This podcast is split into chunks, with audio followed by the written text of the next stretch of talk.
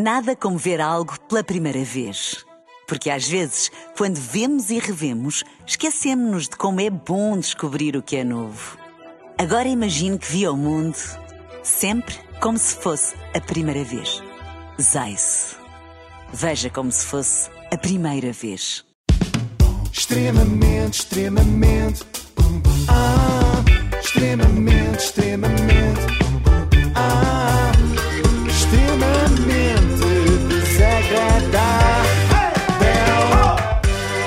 Renascença, com o apoio da Logo, faça a simulação do seu seguro em logo.pt. E hoje quero falar-vos de Susana Torres. De quem? Em princípio conhecem-na pelo nome artístico que é a Mental Coach do Éder. Uhum. Susana esteve no podcast do Raminhos, esse sabes quem é, não é? Sim, Eh, esse Somos sei. todos malucos e ficámos a saber que é uma mulher que não dorme, o que pode ajudar a explicar algumas coisas que diz. Eu acordo às quatro e meia, portanto é Mas porquê que tu acordas às quatro e meia? Trabalho? Era a pergunta que eu Não, faria. trabalhar, Mas não a que horas é que deitas? Depende. Eh, eu não sou um bom exemplo, porque eu sei que eu devia dormir- dormir 7, 8 horas e nem sempre durmo. Mas deito-me quando é possível. Tipo, às vezes, um dia bom, 10 da, 10 da noite. Era um dia incrível. Mas acontece uma vez para aí dois em dois meses. Eh, a maior parte das vezes deito-me pela meia-noite, às vezes à uma, 11 e meia. Ali. saber- fic- ficar bem com essas- Porque eu tenho estratégias para gerar energia. E para. É, é, é que a energia é- uma coisa dinâmica dentro de nós. Então pronto, já, vamos, Já já, lá já, vamos. já lá vamos. Infelizmente não foram. É coach do faz o que eu digo, não faças o que eu faço. Exatamente, prometeram já lá vamos e depois não revelaram como é que isto se faz. Foi pena, porque eu adorava saber que estratégias são essas para podermos produzir a nossa própria energia, não é? É como se a Susana fosse um gerador, nunca fica, nunca fica sem luz. Infelizmente acabou por não revelar como é que se faz. se é Gerou, com uma, vento, se é gerou com um, água. um EDRP. Exatamente. É, Desculpa. é, Obrigada por vir substituir a Ana Galvão, não esperava. Por falar em água, eu apresento-vos a filha da Susana, uma menina que cometeu um erro que foi pedir um dia à sua mamã que a acordasse às 6 da manhã. Seis da manhã, eu digo, "Ri- Ritinha, está na hora, são seis da manhã. E ela volta-se para o lado, não, deixa-me, não sei o quê. Tipo, completamente a leste, né?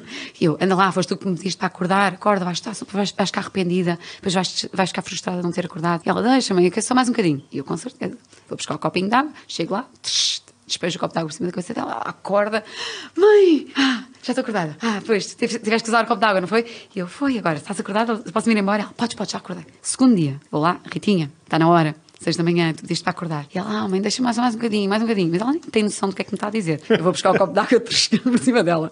Ela acorda, ah, mãe, obrigada, obrigada. Pronto, acabou. Hoje em dia já não, já não uso co- copo de água nenhum. Pensei que ela ia dizer, acabou, ela agora já não mora lá em casa, apesar de ter 13 anos, pegou nas suas coisas e disse, não estou para isto, vou alugar um T1 na Amadora. Eu mais à frente vão perceber a referência a esta casa e vão mesmo, não sou como a Susana que promete falar de assuntos que depois caem no esquecimento. Esta miúda, a Ritinha, vai ficar traumatizada para sempre. Aos 13 anos é acordada desta forma amorosa pela mãe. Aos 30, quando for pedida em casamento e lhe falarem no copo d'água, ela vai começar aos gritos, não, copo d'água não! Ela mete o despertador para as seis da manhã, acorda às seis da manhã. Quantas vezes tiveste que usar o copo Ah, de pá, água? três. Foram três dias seguidos. Acabou. Ela, ela- o subconsciente, ele foge destas coisas que são desconfortáveis, não é? Nós, nós, nós temos uma tendência para fugir daquilo que nos ameaça, aquilo que... eh, o cérebro funciona assim, não é? Temos tendência para fugir daquilo que nos ameaça, quer seja um leão na selva ou a nossa mãe lá em casa com um copo todas as manhãs. Um copo de água por cima da cabeça, fria, eh, quando tu estás a dormir, não é uma coisa agradável. Não é um copo de água por cima da cabeça fria, é um copo de água que deixa qualquer um de cabeça quente. Eu nem sei como é que a Ritinha ainda lhe agradecia. Que querida, não é? Obrigada, mãe. Se os meus pais me fizessem isso, eu dizia-lhes: ouçam lá ao meus. Já passamos ao próximo, então, não é? Tá? Chega a um ponto Pronto. em que o cérebro já adivinha que o copo de água vem aí. Então não é preciso.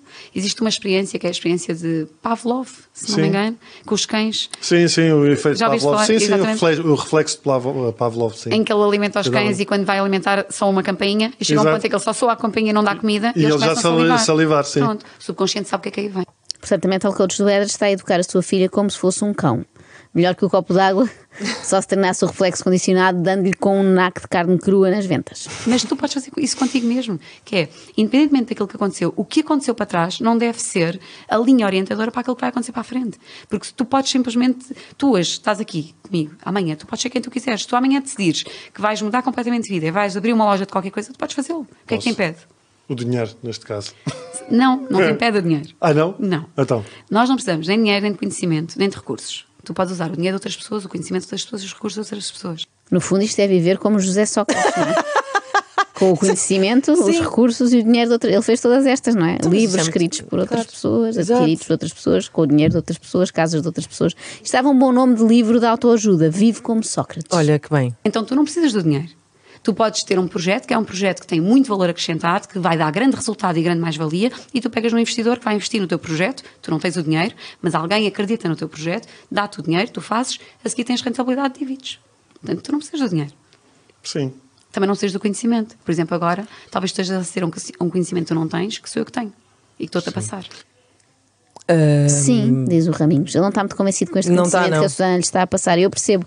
Ele tem três filhas, ele sabe que o dinheiro não cai das árvores. Só caía da árvore das patacas na SIC, mas também são tempos que já lá vão. Já não dá. Percebo a dificuldade em compreender a questão do dinheiro. Mas agora repara Sim, sim, mas coisa. faz, eh, sim, faz sentido. Mas é que toda a gente faz isso. Tu não compraste uma casa? Comprei. Pediste empréstimo? Claro. Quem é esse dinheiro? Não é meu, é do banco. Não é do banco. Também é, é de uma É data de todas as pessoas que lá Pois. meteram o dinheiro. Sim. Mas o dinheiro circula de um lado para o outro. O dinheiro nunca é um problema. Tu só tens que perceber como é que ele circula e como é que acedes a ele. Portanto, tu podes fazer o que tu quiseres, mesmo sem dinheiro. Tens de perceber como é que ele circula e como é que podes aceder a ele. De repente parece que a Susana está a sugerir que abalroa em uma carrinha de transporte de valores. Acho que eu tenho 14 anos de banca. Tenho aqui muita informação. Vou dar outro exemplo. Uma pessoa que não tem dinheiro, mas tem um trabalho e que tem ah, capacidade financeira. Portanto, Tem um ordenado porreiro, sobra-lhe dinheiro, vive uma vida porreirinha, mas vive do seu ordenado. O que significa que se deixar de trabalhar, não ganha, porque está a viver do seu ordenado. Portanto, se ficar numa cama, se ficar seis meses de baixa, começa a receber a, a baixa, não, não recebe o ordenado. Esta pessoa precisa gerar rendimento passivo. O que é que é rendimento passivo? Algo que me gera um rendimento no qual eu não tenho que trabalhar. Tipo uma casa Por exemplo, arrendada. uma casa que arrenda e que está lá a pingar a renda Sim. todos os meses. Sim. Agora dizes assim, mas para casa é preciso dinheiro. Não, não é preciso dinheiro. É preciso um banco que te empreste o dinheiro. Então, mas com os seus 14 anos de banca, a Susana não sabe que é difícil conseguir um empréstimo. Como é que diz que não é preciso dinheiro? Eu tenho zero anos de banca, mas sei que não tendo dinheiro não há banco nenhum que empreste nada. Então, tu podes perfeitamente ter, por exemplo, um segundo crédito à habitação. Ah, claro que tens de ter um trabalho e capacidade financeira para isso, ou um bom fiador, portanto, tem que haver aqui algumas, alguns requisitos. Tens de ter capacidade financeira ou um bom fiador, ou seja, dinheiro. Sim. Mas calma que a Susana não está a falar de cor, ela vai explicar. Compras a casa, arrendas a casa por mais do que a prestação do banco, é uma coisa que ainda acontece hoje em dia, e a casa paga-se ela própria. E como exemplo disto, porque eu não estou a falar de cor, estou a falar com experiência Sim. própria. Quando eu tinha 18 anos, comprei a minha primeira casa, na Amadora. Um apartamento espetacular, um T1. Espetacular que ainda hoje tenho, aliás, eu vim de lá, Sim. vim de lá precisamente hoje. Ahá. Em que é que ficamos? Cá está o teu na Amadora. Ou bem que era uma casa espetacular, ou bem que é um T1 na Amadora. Estava a brincar. Olha aí. Perdoem-me os ouvintes da Amadora. Nós aqui também não podemos falar muito. Estamos, estamos num aqui- estúdio que é um T0 na buraca, não é? Pois é, é o daqui ao lado E da é uma Amadora. cave, nem sequer tem janelas, portanto não nos podemos também gabar. Mas vamos lá conhecer a história deste famoso T1 na Amadora que eu fiquei interessada. Comprei um T1, tinha 18 anos, meus pais separaram-se na altura e disseram: vais viver com o pai ou com a mãe? E eu disse: nem com um nem com o outro. Vou comprar a minha casa. e, pronto, nariz empinado, lá fui eu para o Correio da Manhã ver os anúncios das casas. Havia uma que dizia assim: apartamento. Naquela altura havia as novelas brasileiras, não sei se te recordas. Sim, um aparta- apartamento era, uma cena. luxu- luxuosa. e- Então é- não era um, um T1, era, era um apartamento com duas assoalhadas, com lareira, uma exposição solar fantástica. E lá fui eu ver o, o apartamento. Ahm, claro, eu não tinha dinheiro, não é? Aliás, eu trabalhava no McDonald's nessa altura. Tinha um, um ordenado michuruca, era um part-time, eu estudava. Então ah, eu, fui- eu disse, cheguei a casa e disse assim: pronto, já sei, vou comprar a minha própria casa. O meu pai apoiou logo, disse logo com certeza, casa, acho que sim. A minha avó apoiou também. A minha avó foi a grande impulsionadora. Ela disse: deixa lá comprar a casa, que assim aquilo vai escoar o ordenado dela todo e ela não vai estourar o dinheiro em, em outras coisas. Pois. E eu comprei a casa. A parte da avó apoiar imenso é, na verdade, a avó deu entrada para a casa, não é? É que de outra maneira, mesmo com o tal crédito jovem, eu não estou a ver o banco a emprestar dinheiro a alguém que, como acabou de dizer, tinha um ordenado michuruca no McDonald's. Se esta história for verdade, quem devia ter escrito uma biografia inspiradora era a Susana Torres e não o Éder, não é? Ok, ele passou de patinho feio a herói do Mundial. Mas do Mundial não, ainda não ganhámos o Mundial, foi europeu, do Euro. europeu. Mas ela passou de um part-time no McDonald's a investidora em imobiliário. Eu acho isto mais impressionante. Eu já estou a imaginar o livro nos escaparates. Depois do monge que vendeu o seu Ferrari, a empregada do Mac que comprou um Ferrari sem ter Sem ter dinheiro. dinheiro, exatamente. Não precisa. Eu comprava. Eu comprava o livro, que eu a comprar livros sou como a Susana a comprar casas, nem penso duas vezes. E depois, se não gostar, despacho-os para a minha avó. Para a tua avó. Já vais perceber. Comprei a casa, fui viver para lá uma semana. Ao fim de uma semana eu assim, "Então, mas eu tenho que arrumar isto. Então, mas eu tenho que fazer comida. Espera lá. Eu vou, mas é viver para a casa da minha avó. Instalei-me na casa da minha avó E puseste aí e alugaste. e aluguei a casa. Isto Ah, são tudo ótimos eh, exemplos de ótimos negócios eh, para a Susana, mas péssimos negócios eh, para a sua avó. Portanto, o sucesso da Susana é um insucesso da avó. A avó podia dar palestras também, mas com o título Descubra como ficar pobre em 12 meses recorrendo apenas a uma neta. Então, aluguei a casa na altura por ah, 750 esc- ah, euros. Ah, não, ah, escudos na, na altura. Não, eh, espera aí. Espera aí, espera aí. Agora- Era o equivalente a 750 euros, mas era em escudos ainda. Eh, ce- 150 contos. Aí, sim, exatamente, Não é? 150 Vai. contos. Ó Susana, para quem tem 14 anos de banca, demonstra algumas dificuldades com a conversão das moedas. Estava aqui a fazer contas também. Uma Desculpa. mulher do caraças, uma senhora que estava a divorciar e queria uma casa e não queria que ninguém soubesse. E a renda era um para aí 200 e tal ah, euros. Na altura também havia de ser qualquer coisa como mil contos, não? Não. Quanto é que isto era? 40 Meu Deus, contos. eu já não consigo Ah, comprar. sei lá, Não interessa. não interessa. 40 contos, exatamente. Estás bom de contas, tu. A fazer contas pior do que o Raminhos, depois de 14 anos de banca, a Susana habilita-se a ter 14 anos de bancarrota. Esta casa ficou alugada, ela fica ali ao pé do, do Hospital Amadora Cinta. Uh, ficou alugada durante 20 anos. Eu, há dois anos, tirei uma médica que eu tinha lá, disse à senhora que já não lhe queria alugar mais a casa. A Susana fala em tirar uma médica como se fosse tirar um tumor, não é? Tirei uma médica que me apareceu. Fui tirar um sinal. Tinha aqui uma médica aqui Exato. deste lado, mas tirei. Sim, o médico disse, "Isso é bem." para tirar. Se isso é para tirar, tiramos. Mas também percebo que tenha despejado a médica, porque é um profissional que não interessa a ninguém. Gente sem ambição, sem objetivos, que perde tempo a pensar em ajudar os outros em vez de pensar em como é que os outros podem ajudar-nos a nós. Tu imaginas o que é tu sentares na tua mesa, na tua casa, cinco pessoas, cinco empresários que ganham para cima de 10 milhões de euros e que vieram do nada. O que tu aprendias com estas pessoas a falar ali duas horas com elas? Sim. Então, tu tens que saber criar isso. Tens que saber estar nos sítios certos, conhecer as pessoas certas. Só que as pessoas ligam-se por outros motivos. Pelo que está na moda, pelo que é fashion, porque ela é importante. Não, sei. não por uma estratégia de crescimento. É ridículo. As pessoas travam amizade com qualquer um só porque sentem uma afinidade qualquer, empatia, em vez de investigarem primeiro quanto é que esses tais amigos novos têm na conta à ordem ou em investimentos no estrangeiro. Isto é patético. No fundo, foi como aconteceu aqui neste programa, não é? Contigo e com a Ana. Achei que tinha muita graça e tal, e quando dei por mim.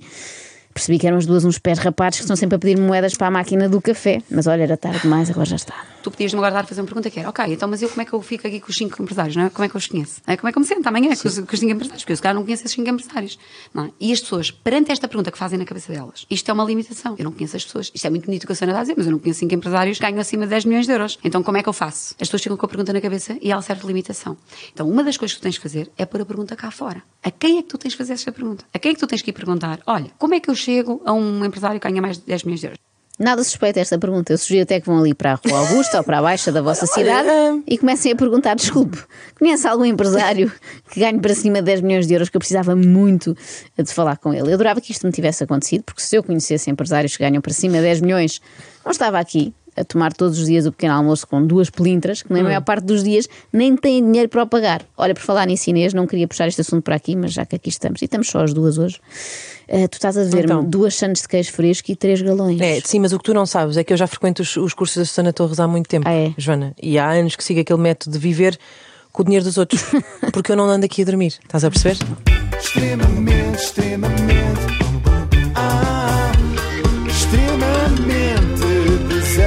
tão